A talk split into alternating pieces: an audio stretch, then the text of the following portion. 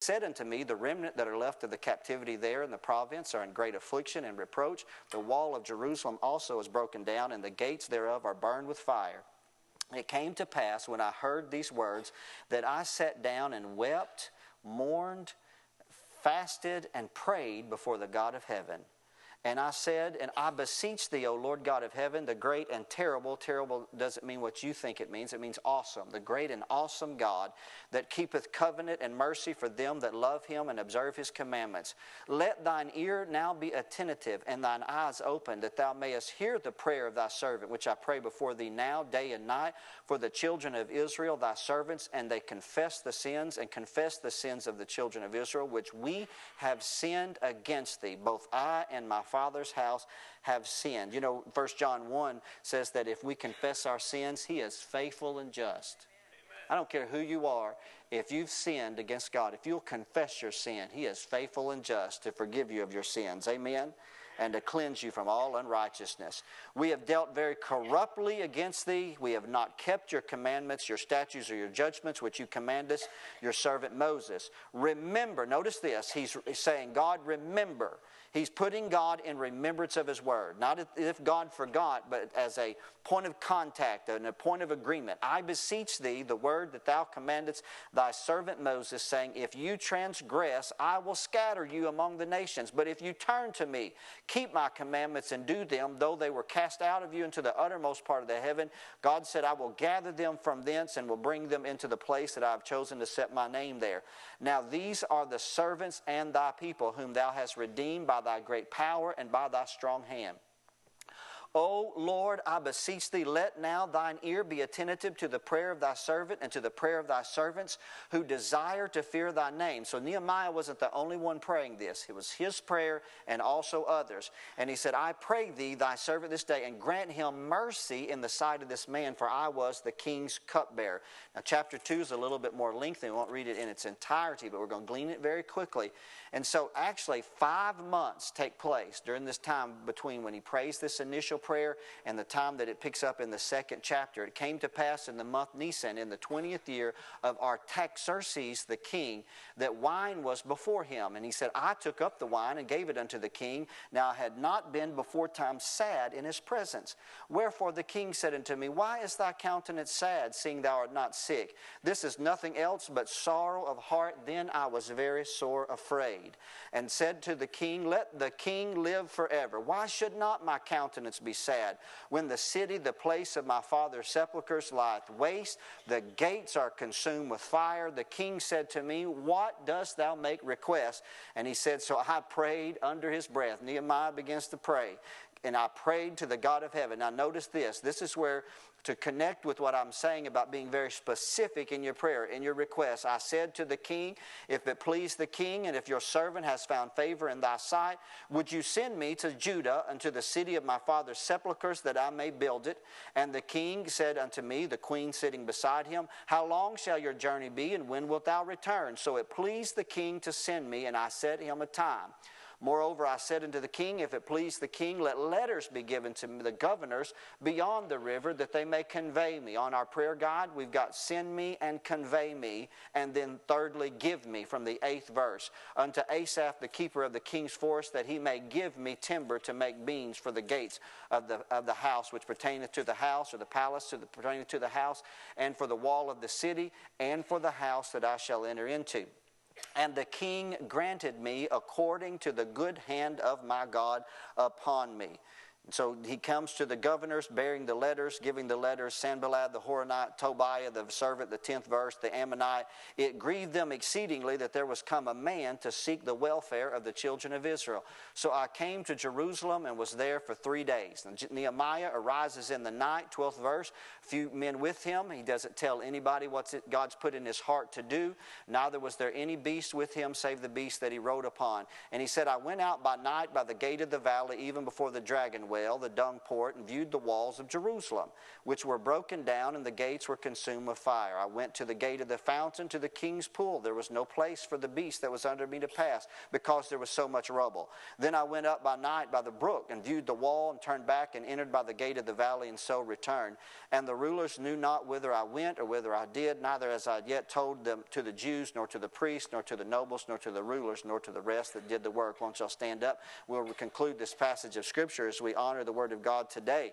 For then I said unto them, 17th verse, You see the distress that we are in, how Jerusalem lieth waste, and the gates thereof are burned with fire. Come and let us build up the wall of Jerusalem that we be no more a reproach. See, change has to have a stimulant. Something, someone has to stimulate change, or our natural tendencies is to continue to live life the way we've always lived it, acclimating to the rubbish around us. Right? Come on now. Something had to stimulate a change. And then I told them of the hand of my God, which was good upon me, as also the king's word that he had spoken unto me. And they said, Let us rise up and build. So they strengthened their hands for this good work. Now, notice this last two verses, and then I'll share it with you where I drew the title out of this series or out of the message today. Sanballat the Horonite, Tobiah the servant, the Ammonite, Geshem the Arabian heard of it. They laughed us to scorn and despised us and said, What is this thing that you will do? Will you rebel against the king? When you make a decision to do something productive, proactive in the kingdom of God, you can rest assured there will be opposition. Then answer I them. I love Nehemiah's response. The God of heaven, he will prosper us.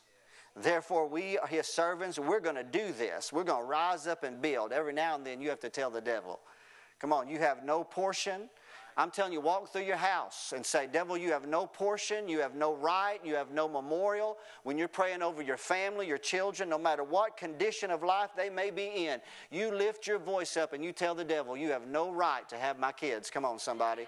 You have no right to have my life. You have no right. We're going to see the hand of God. Now, I have extracted a verse that I wanted to choose the title of this message today, and it's woven in that 12th verse. Here, when Nehemiah said, I arose in the night, I and some few men with me, and neither told I any man, notice this, what my God had put in my heart to do at Jerusalem. And so, as we start the new year off together, there's a question that I want to ask you. I think it is it is, it is critical for every one of us, no matter what season of life you're in, that you have an answer for this question. That question is this What has God put in your heart to do? You want to live life in peace and you want to live life in contentment, then you've got to discover, accomplish, and maintain God's will for your life. You do. Let's pray. Father, I love you. Thank you for the privilege of allowing me to, to read your word, even though we read it very quickly today. God, I pray that you would now add your blessing to the preaching of the Word of God, the teaching and the exhortation, and may the spirit of prophecy be in this house today, God. It's in Jesus' name we pray. And everybody said, Amen. I'd like to take just a moment as just a, occasionally I put out disclaimers. Sometimes you have to tag one along on the base on the bottom of your sermon notes in that fine line that it's hard for you to read. And I want to use this phrase. It's called the whole counsel of God. It's found in Scripture. Paul said that we would preach the whole counsel of God. And when I look at a great audience every Sunday, such as this church family, and I know most of you very personally, and so therefore I know a lot of the things that move you, that you're moved by emotionally, you're moved by spiritually, and the things that, that, that you connect with. And the reality is, some things matter more to other people right? Not everybody shares your excitement about the things that you share. And so sometimes when I'm preaching, some of the things that I'm, I'm preaching about or teaching, man, it's right there and you're just fired up. But the reality is, let me just c- kind of use this as an example. I cannot always speak to political issues every Sunday. I know that some of you are very impassioned and you should be, and you know I am as well, but I, I can't be on that road every Sunday. I can't always stand up here and thunder against sin like John the Baptist. Repent, for the kingdom of heaven is at hand. I'm a pastor. I have to teach and equip and build up. It's, come on, are y'all with me? I can't, some of you are so into the gifts of the Spirit, you almost float in here on Sunday mornings. And I'm right there with you. You know, I desire earnestly the best gifts, and we want to create that environment for these to be in operation. But I can't constantly, there's the whole counsel of God. Come on. The reason why I'm saying that is anytime you start using words like purpose, sometimes a negative connotation is applied because there are some people in the body of Christ that are a little bit, if we can use the term, kind of lukewarm or they are accommodating the world and they, they sometimes they take that angle. Anytime any of us that, that use those similar words, then we get grouped in with that group. And I don't want you to do that to me today. I want you to know this. I believe that if you find your purpose in God's kingdom, that's a great thing. Come on. I've learned this as a, as a maturing man that the most contented people under the sound of my voice today are those who live life believing they're in the center of God's will. Because, I mean, you know, even if it seems like a small thing to other people what you're doing, it doesn't matter. If God called you to do that, Mother Teresa on the streets of Calcutta, India, said these words. She said, If you're doing a little thing, she said, it's exactly a little thing. But if you're faithful to a little thing, she said, that's a big thing. Come on. And so if God called you to do it, that's a big thing. That's a big deal. And, and so if you're contented and you're doing what God's called you to do, then we want to emulate you. We want to we want to we want to pursue after. But the reality is, is there are a lot of people that struggle through life and they never arrive at the place where they can honestly say, God has called me to do this or to be this. It's not always just to do, sometimes it's just to be. I went through that process as a pastor, and I found myself sometimes, you know, if, if I had a day when I didn't do a lot, and I thought to myself, man, I must be failing as a pastor because I wasn't doing. Sometimes it's not just doing, it's just being. I'm being who God called me to be. Are y'all hearing me today? and accomplishing the will of God. What I love about the Word of God is the Word of God is so unique. Some people see these scriptures. We just read a passage of scripture that was written uh, hundreds of years before Christ, about a time period hundreds of years before Christ, and it is just as relevant today because it's a living word. Amen. God can bring life to you when you look deeply and intently into the Word of God. I believe as you and I look into the Word of God, we're not going to forget our deep principles of faith. We're not going to forget about salvation and repentance and all those things. But when we're looking into the Word of God for the unique purpose of discovering our purpose, our calling, our gifting, the will of God for our life, that's the fruit of salvation in your life. What, that, what I'm saying is that's God saying, when I saved you, I saved you for a purpose. If you didn't have a purpose, you should have been raptured the moment you got saved and appeared in heaven. God's left you here because He's designed you for a unique purpose, that He would shine His love and His grace through your life. Now, God's Word causes us to discover what manner of men and women we are. You know, like a mirror. He, we discover our design and our creation. Let's put a few verses of scripture to reaffirm this before we kind of kind of connect it. Remember Nehemiah in that one verse, the 12th verse of the second chapter, he said, God has put this in my heart to do. That's a great thing for you to be able to confess. Let's read Jeremiah 29 11. It's from the NIV. Normally it's from the King James for me, but this is the, 29, the, the New International Version. Many of you are more familiar with this. God is telling ancient Israel, after the destruction of the city of Jerusalem, this prophetical word comes from Jeremiah. And, and so he said, I know the plans that I have for you, declares the Lord. Plans to prosper you and not to harm you, plans to give you hope and a future. Some people think that God is always about to get them. That if you stumble, He's ready to squash you like a bug. And here's a word that says, God says, I have plans for your life. Come on. God's destined you. The key is, is you got to get off the wrong track and get on the right track.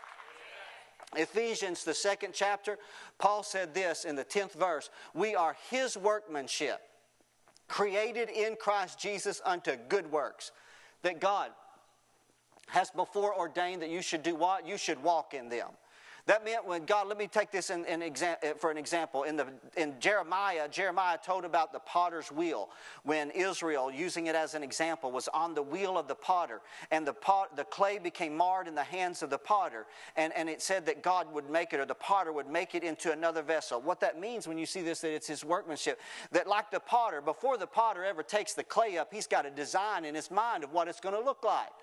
Before God ever saved you, He's already got a design of what you're going to look like, how you're going to act, what you're going to talk like, how you're going to function in the earth. He's got a design for you. He's ordained that you should walk in good works, that your life should be productive for the kingdom of God, that you should have good fruit. There should be a testimony about your life that others can look at and want to emulate because they see the good hand of God upon your life. Amen? That's a good word.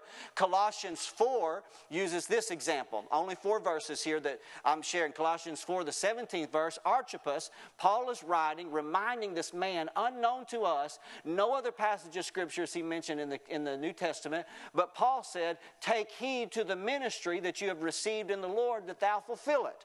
So Paul is reminding him, Brother, God gave you something to do.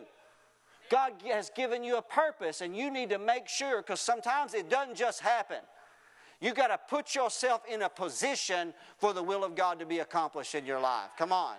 Some people think, well, it'll just find me. No, you got to put yourself in a position for it to find you. Archippus, fulfill it. Lastly, 1 Timothy 1 and 18. This charge I commit unto thee, son Timothy, according to the prophecies that went before on thee, that thou by them mightest war a good warfare. What that means, Paul is reminding Timothy that at the time of his ordination, the, the presbytery of ministers laid hands on him. And when they laid hands on him, the spirit of prophecy fell on somebody, and somebody spoke a prophetical word about Timothy's future. And Paul had not forgotten, and he's afraid that Timothy's forgotten it. And he's saying, Timothy, remember the prophecies that went before on you. Plan your life. When he said you might wage a good warfare, you don't go to war without planning, strategic planning. He's saying, plan your life to see the fulfillment of those prophecies. And I believe in the spirit of prophecy. If you stay in a spirit filled environment long enough, there will come a moment when somebody will speak a prophetical word over your life that'll help cast vision and direction for you. I believe that. That's why we desire the best gifts of the Spirit. This, let me give you just a brief overview of what took, was going on in the days of Nehemiah. the city of Jerusalem had been destroyed in 586 BC by, by Nebuchadnezzar, the king of Babylon. He had taken captive many of the people. He left just a handful of people in the province of the city to just kind of maintain it. But the temple, the center of their religious and cultural and political, you know, uh, influence had been destroyed. The, the walled city, the great walled city of Jerusalem had been de- destroyed. The walls had been torn down. The, the, the, the, Babylonian soldiers had actually took, you know, staves underneath these giant walls. Just picture in your mind that, that this board on, on our wall was stone stones and they actually would flip them off, all the way, breaking them all the way back down. They burned the city gates. There were 12 gates around the city, and they burned all the gates with fire. And they left just a handful of people, and they brought the people back to Babylon and held them in captivity. But God had given a prophetical word that their captivity would be for, for a short window of time 70 years. And God said, I will move on somebody's heart to release you. Cyrus, the Persian king, gives a decree to allow a return. At least three returns were made by the Jews from Babylon and the other nations to which they had been scattered. Zerubbabel began the first return. Ezra also brought a group of people, and Nehemiah comes for the, eh, for the purpose of rebuilding the wall. There are two sister books back to back in your Old Testament the book of Ezra and the book of Nehemiah. They are contemporaries of each other. Ezra is a priest, he leads the Reformation to rebuild the temple. Nehemiah, it becomes the governor, and he's leading the Reformation to repair and rebuild the walls. The content of the book of Nehemiah deals with the obstacles that they had to overcome, and there were many obstacles. And if you're in the process of rebuilding, there are going to be a lot of obstacles in your life. You're going to have to go, oh, uh, have to learn how to overcome as well because it's not just going to happen easily. You're going to have to trust the Lord for wisdom and grace. The book deals with the completion of the walls, the celebration and dedication, and the daily maintenance of the city. But today, I want you and I to focus on this one area, just a real narrow target today. I think that we should strive to discover renewed purpose for our lives as we begin the new year. I mean, so that life is not just mundane that it's not mully grub, that we don't get up out of the bed every morning with our hands hanging down and our head bowed over and we don't have any hope and we don't have any joy and we don't seem to have any value or have any purpose, but we get up every day of our life knowing that God knows who we are, where we are. We've learned He's got a plan for our life and we're in the middle of that plan and we're fulfilling it to the grace of God that's on the inside of us. Come on, that's the way I want to start the new year off, and I know that many of you do as well. And I believe that renewing your purpose hinges on knowing what God has put into your heart unlocking that mystery. This text opened today with Nehemiah. Nehemiah was the cupbearer of the king. It simply means that he tasted the wine. Because if anybody plotted against the king, one of the quickest ways that they could have killed the king and replaced the dynasty would have been to poisonous wine.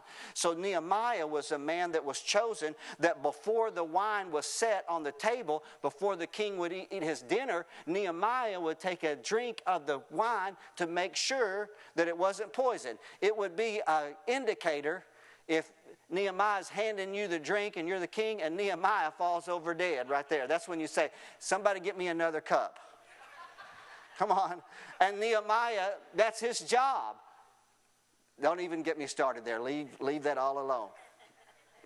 But it seems the passage indicated to me that he's living in the palace. I guess that could be a pretty cush job if you really look at it, right? His only purpose, in essence, is to taste the wine of the king. He's living in the palace. And, but, but there's something about Nehemiah. This is what you've got to notice here today.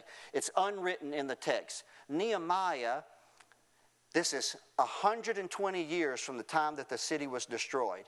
He never lived in Jerusalem, never lived there. He's lived all his days in what would be called exile. But because the Jews were meticulous to try to keep their heritage of faith, they had been meeting together. And so he had been taught the Word of God. He had heard the Word of God. He had learned the Word of God. He knew the Torah. He knew the Scriptures. And in his mind, he could only visualize what it must have been like with the temple, with all of its grandeur and with all of its original glory, like the day that Solomon dedicated it. And the Bible says the Spirit of God entered into the temple, and not even a man could minister. Nobody could stand up to minister because the glory was so great. Come on. What a powerful, and he reads about that. He hears that in his devotions. And so he's inquisitive and, and he's he's and he's yearning. He can only just contemplate it in his mind. He has no actual visible physical vision of it. He only contemplates it as a dream or a vision. His brother Hananiah took a journey to go see the people and returned. And Nehemiah said, Brother, tell me about the condition. I've been thinking about our people. I've been thinking about the city of our forefathers. And Hananiah is just frank with him. He said, Brother, it, things are a mess. It's tough. The walls are, are just every wall, every stone is turned off of its side. Every gate is burned down. There's rubbish after rubbish. The people are impoverished. They're destitute. They don't have anybody that's connecting the dots. Are you hearing me? They have no purpose in life. Every day they're going up and they're living around the rubbish that needs to be removed. And when Nehemiah heard that, something shifted inside of him. Something dropped down in his spirit that began the process of producing a change in his life, but also evolved to the point that it revealed God's will for his life. When Nehemiah heard the condition of the people of Jerusalem, it would not leave his memory, it would not leave his thoughts, his contemplations, or his prayer time. He was so moved, he went to prayer and he began to weep, he began to pray, he began to fast, he began to mourn, not one day, but many days. This re- the biblical record was five months that Nehemiah, every time that he prayed, he was grieved when he thought about the condition nation of the people of ancient Israel. What this is right here, that simple rec- recording in Nehemiah chapter number one, is the key that you must gain to learn to discover what God has put in your heart. Listen to this very carefully. Here's the question that I'm going to ask you that you got to begin to contemplate in your heart right now. If you're the person that says, Pastor Brown, I want to find God's will for my life. I feel like I'm living a mundane life. I don't have the joy that I could have. I feel like I'm going through the motions. I don't have that. that I, what is, here it is, very quickly, listen real quickly. What moves you? That, is it that elementary? Absolutely. What, where, or who unlocks your compassion? What is it when you hear, or when you see, or when you think, or when you read, or when you meditate, or when you go there, when you see that, hear that, experience that, you are moved deeply inside of you, then that is an indicator that potentially God has placed something inside of you to be involved in that area of life. Did you know the word compassion? You've read about it in the scripture. The Bible says that Jesus had compassion on the multitude. That word in Greek means moving or yearning in the bowels. And so it means when Jesus saw the people, the Bible says he had compassion upon them because they were like sheep without a shepherd. That meant when he saw the people of his generation, he was grieved, he was mourning, he was moved. He could not sit there silent, he could not sit there passively. He had to do something that would bless the people of God. If you want to discover that thing, that God has called you to connect to, be a part of, you got to be able to answer that question. That no matter where you are in life, when you hear about this people group, when you hear about this job, when you hear about this career, when you hear about this opportunity, something inside of you stirs, then that potentially is saying to you that God has called you to be a part of that in some unique way. Does that make sense? You know, when I was a young man, the prophetical word had been given over me that one day that I would be a part of ministry right here in Heber Springs. And I ended up joining the Air Force, and I was taken not necessarily around the world at one particular time. Actually, I'll be honest with you, I was around the world. I had gone to England on a TDY, temporary duty, and I was in my dorm room and I was praying and I had a little New Testament that they had given me. I'm in my early 20s. Now, I had not forgotten the word that God had spoken to me. I was on active duty Air Force. I was at Jacksonville MacArthur Assembly of God. I was a part of, of, of ministry there, but I had never forgotten that word. That pro- and I was reading and I was thinking, and I read that passage of Scripture, My son Timothy, according to the prophecies that went before concerning you, that by these you might wage a good warfare. And immediately I was reminded that no matter where I am across this globe, globe, even though I have just a limited travel, it wouldn't matter where I was. There's one people, one place, one region that I could not escape from, that God had called me to be a part of Heber Springs and be a part. I didn't know it at the time, First Assembly of God, and I could not escape from it. It wouldn't matter how prosperous I could have been in life, even when I went up to Shirley and God used us to do a great work up there. The thing I couldn't get away from, Mama Glow, was this unnamed. I didn't know you by face and I didn't know you by name, but I knew about the call of God in my life. And every time that I thought about it, every time it entered into my mind. I was moved on the inside. And so God was saying, Lee, there'll come a day, there'll come a time, there'll come an hour, there'll come a moment when this will come together with that together, that together, and suddenly the will of God will be open in front of you. But I had to keep myself in right position to find the will of God. Come on, somebody. Amen. And if that worked for me, come on. It ain't just us preachers that God's put passion in the heart. Come on, or compassion. I believe that if God has put something in your heart, it is usually associated directly or indirectly connected to helping recover broken humanity, broken families, dysfunctional people, lost souls. How many believe that God, through Christ, is a Savior? He's a Redeemer. Come on now. He redeemed us from the hand of the enemy. Come on, through the power of his blood. Jesus said, I came to seek and to save that which is lost. Jesus came to heal, to deliver, and to restore. The Word of God says, through Christ, God is reconciling the world to Himself. And He has committed to you and I the ministry of reconciliation. Your career must overlap your calling. No matter what you do as a career, doesn't matter that career must overlap. There must be some way that you can find a way to release the call of God in your life to be able to be an ambassador for the gospel of Jesus Christ. God's put you in the ministry of reconciliation. So I want to encourage you that you've got to pray and seek the heart of God.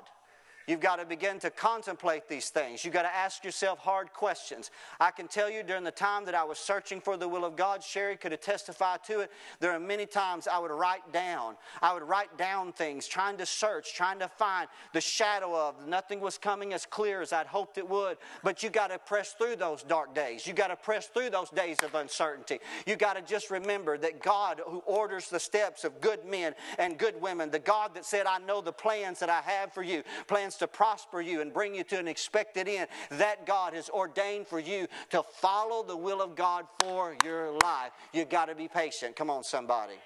Once you recognize what, what, once you have some measure of an answer to that previous question, what moves you, follow Nehemiah's example. Initially, don't do anything except pray. Don't quit your job. Don't sign up for this or that. Initially, take it to prayer. Specific, targeted prayer. Not just one day, but it might be weeks, it might be months, and for me, it was years.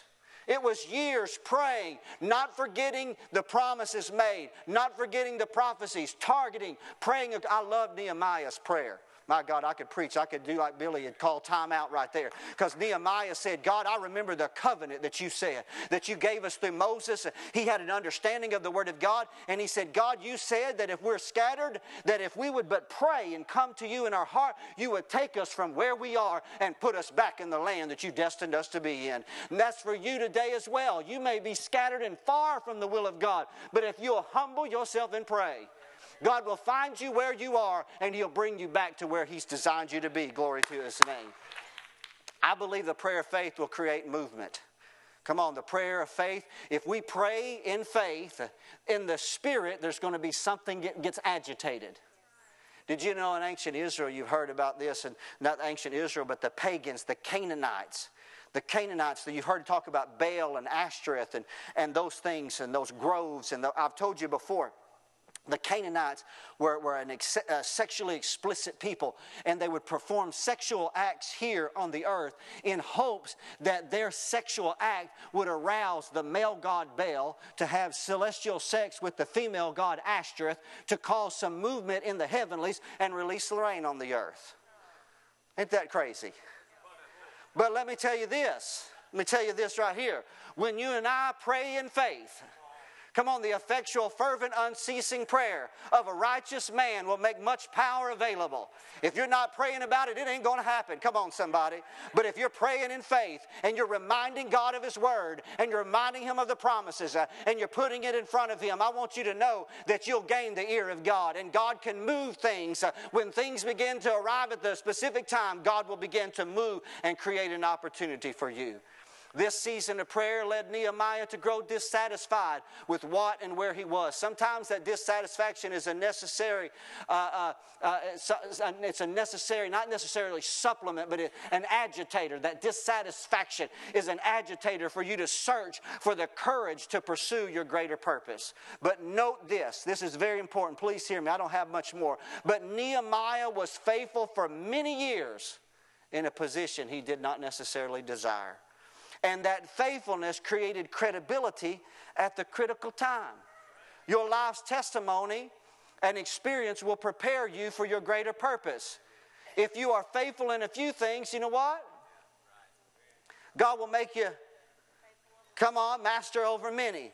But if you're negligent, slothful, lazy, disinterested, your greater purpose can never be, may never be realized. Often there's a strategic person, one strategic person or opportunity that holds the key to unlocking. Let me see what the time it is. I'll watch it. I'll be mindful of it today. That holds the key. For Nehemiah, it was King Artaxerxes. One part, isn't that odd? Sometimes the thing you're longing for, pursuing, one person holds the key. But I'm telling you, God holds the key to that one person. For Nehemiah, it was King Artaxerxes. And so he prayed, and here was his petition God grant me mercy in the sight of the king, a pagan king. But I want you to hear this God can and he will use even unbelievers to help you fulfill his perfect will. He will. I'm telling you, you think of the chess game. God will move the pawn and the king. Come on, he will. He'll move whoever he needs to to accomplish his will. I was thinking about that this week. My time, I didn't mean to do this, but I'm just, I'm going to use a brief, I don't do this often. Occasionally I do, but in a moment I'm going to invite Daryl back on the platform, and then I've got some closing thoughts that I'm going to give you, but you can tell we're going to pray for about the will of God for your life. But because we're at the age, uh, at the time of the uh, end of the fiscal year, and we're going to have the annual business meeting, I have to go back through the minutes of the church. And I found myself going all the way back to the original minutes that got left in my office when I became the pastor of the church from 2003. And it was, and I had uh, other documentation later that I discovered, but it was a reminder. It was just a reminder to me because when the church at that time was the pastor kelly had resigned after nine years here and the church was kind of fragmented and a little bit divided and there was not a, the continuity and i don't think it had been as successful of a tenure as he would have hoped to have had. And, and the church it's always a difficult time when you're choosing a pastor and, and, and so people have different things and thoughts and i remember learning later that there was four men that were making the decision because pastor kelly had told them be unanimous in your selection that you bring in front of the church. Don't bring two or three different preachers bring one and they they couldn't agree. The four men couldn't agree. Two were holding out, I found out later for me, and two were holding out for one other person. And ultimately, the minutes that are in the January 20, uh, 2003 board minutes that are in our book says it was decided that we would call so and so to be our pastor, and which is not me. But see, when God has a plan, come on, you got to get that in your mind. And even when men say one thing, God said, I hold the trump card in this whole thing altogether. Come on. That's the way I look at it. And so, even though these men said, We're going to go this way, God moved on the heart of the other man to say, That's not the will of God for me. So then the lot fell to the skinny preacher that's in front of you today. But what that says to me is that there's a God in heaven that just like long years ago knew Nehemiah was here and a broken people was here, and he brought Nehemiah from there and brought him here and reconciled the people. God brought me from the hill country of Shirley with a hope and a dream to encourage you, and look what God is doing in the midst of this fellowship. That's all it says to me. God doesn't make mistakes. Hallelujah. And He can move things strategically in your life if you'll trust Him to do so. And Nehemiah, by his own words, Daryl joined me on the platform. Nehemiah said these words, And the king granted me according to the good hand of my God upon me. When Nehemiah said, I want you to send me, I want you to convey me, and I want you to give me timber. Sometimes you got to be very specific in praying the will of God. And God granted it, and he said those words my God, I'm praying for you to be able to say those same words with Nehemiah. I pray you'll be able to say, And the king granted me according to the good hand of my God upon me. I believe for every one of us, there will be a season in our life when opportunity is created and favor is granted. Opportunity is created, favor is granted. Now, you know what you're going to need when that happens? You're going to need sacrifice and courage. Come on. It doesn't just happen. I had to move from here to there. Are y'all hearing what I'm saying? I can back it up and tell you when I got ready to go out of the mil- to leave the military to take my wife and five children to the, to the Shirley Hill country and leave, besi- leave behind a nine-year military career, not receive any benefits, any payouts, or any retirement, or no insurance or anything, and leave that to go up and pastor a small church in the hills of north central Arkansas. There comes those moments. It's going to take sacrifice. Come on. Are y'all with me today? Come on. I know it's getting close to the end, but stay with me. And then it's going to take courage. Nehemiah had to leave the palace.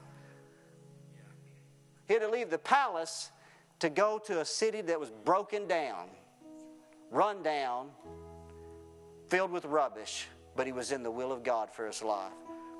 It's going to take a sacrificial state. When you can answer the question, this is what God's put in my heart.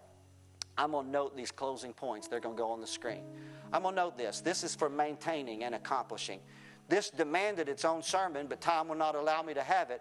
In just a moment, I want to ask those to come forward that would say, I didn't pray with anybody a while ago because I saved my prayer for you in just a few moments. I saved my prayer time because I, I had a specific prayer. I want to pray for those that are saying, I need to be able to answer that question. I know there's some of you that need to be able to answer that question, and you can't answer it right now and you need to.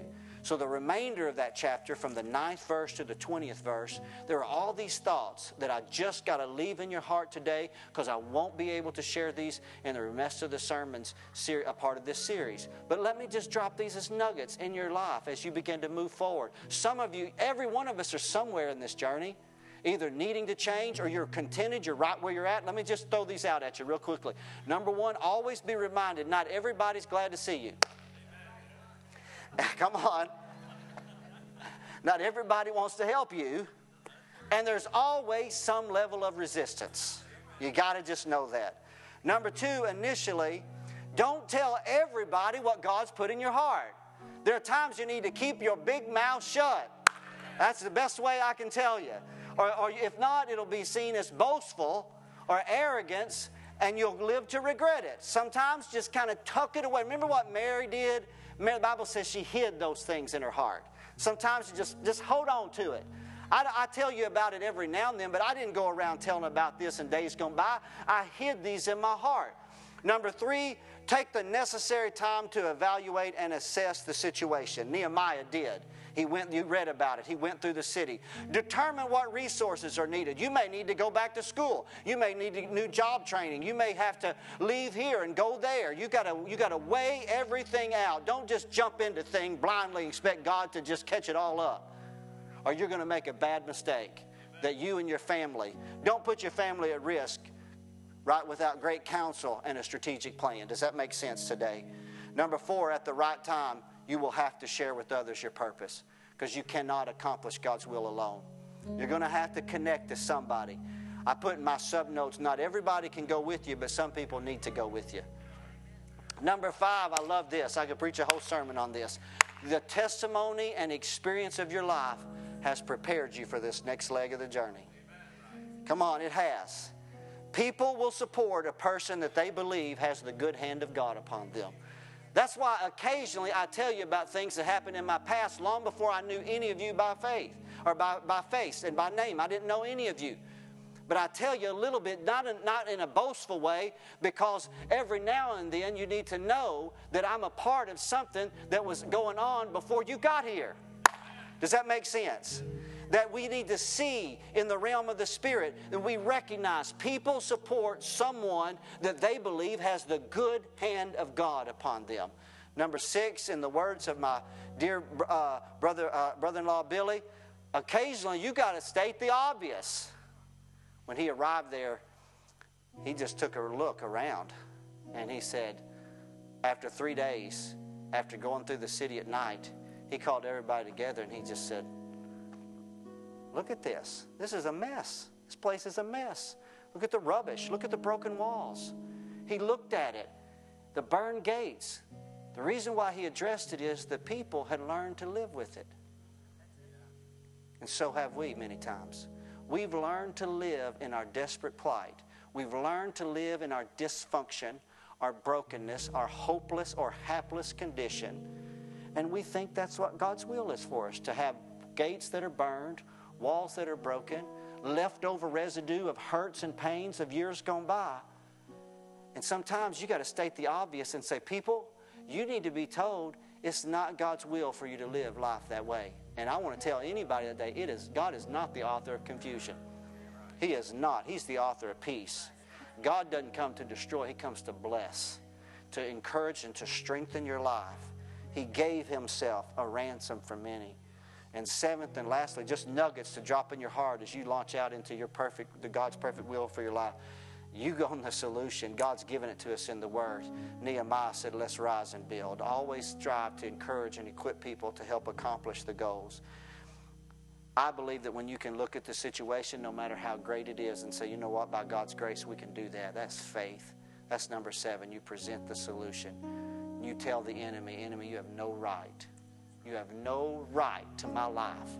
Tell you what, you'll be on the edge of seeing great things happen in your life. Our heads are bowed, our eyes closed.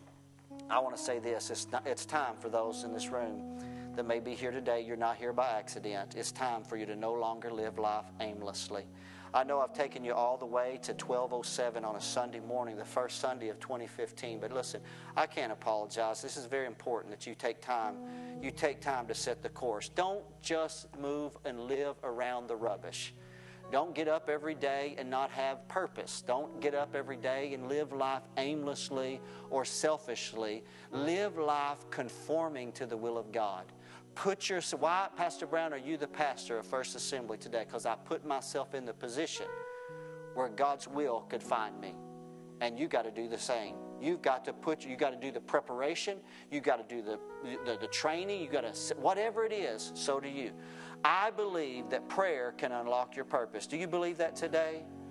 Can you say that with me? Prayer can unlock my purpose. Remind, let me remind you there is a passion in you that God has placed. Every one of us are somewhere in this journey. A closer look at Nehemiah helps us discover who we are. A closer look at Nehemiah, and I can find myself in the text, and I can discover how I can answer that question. I'm asking those here today, visitor, newcomer, longtime member of this fellowship, doesn't matter. Do you need to find renewed purpose for your life in 2015? If you do, shouldn't we pray for it? Isn't that what Nehemiah did? Didn't Nehemiah, when he heard of the plight of the people, he just went to prayer? See, I want you to be able to say that you're doing what God's put in your heart to do. That's what I believe. When you, when you can say that, you'll be the most contented person. See, I have contentment in my life because I'm doing what God's called me to do. Does that make sense today? Would you be honest with me on this first Sunday in 2015?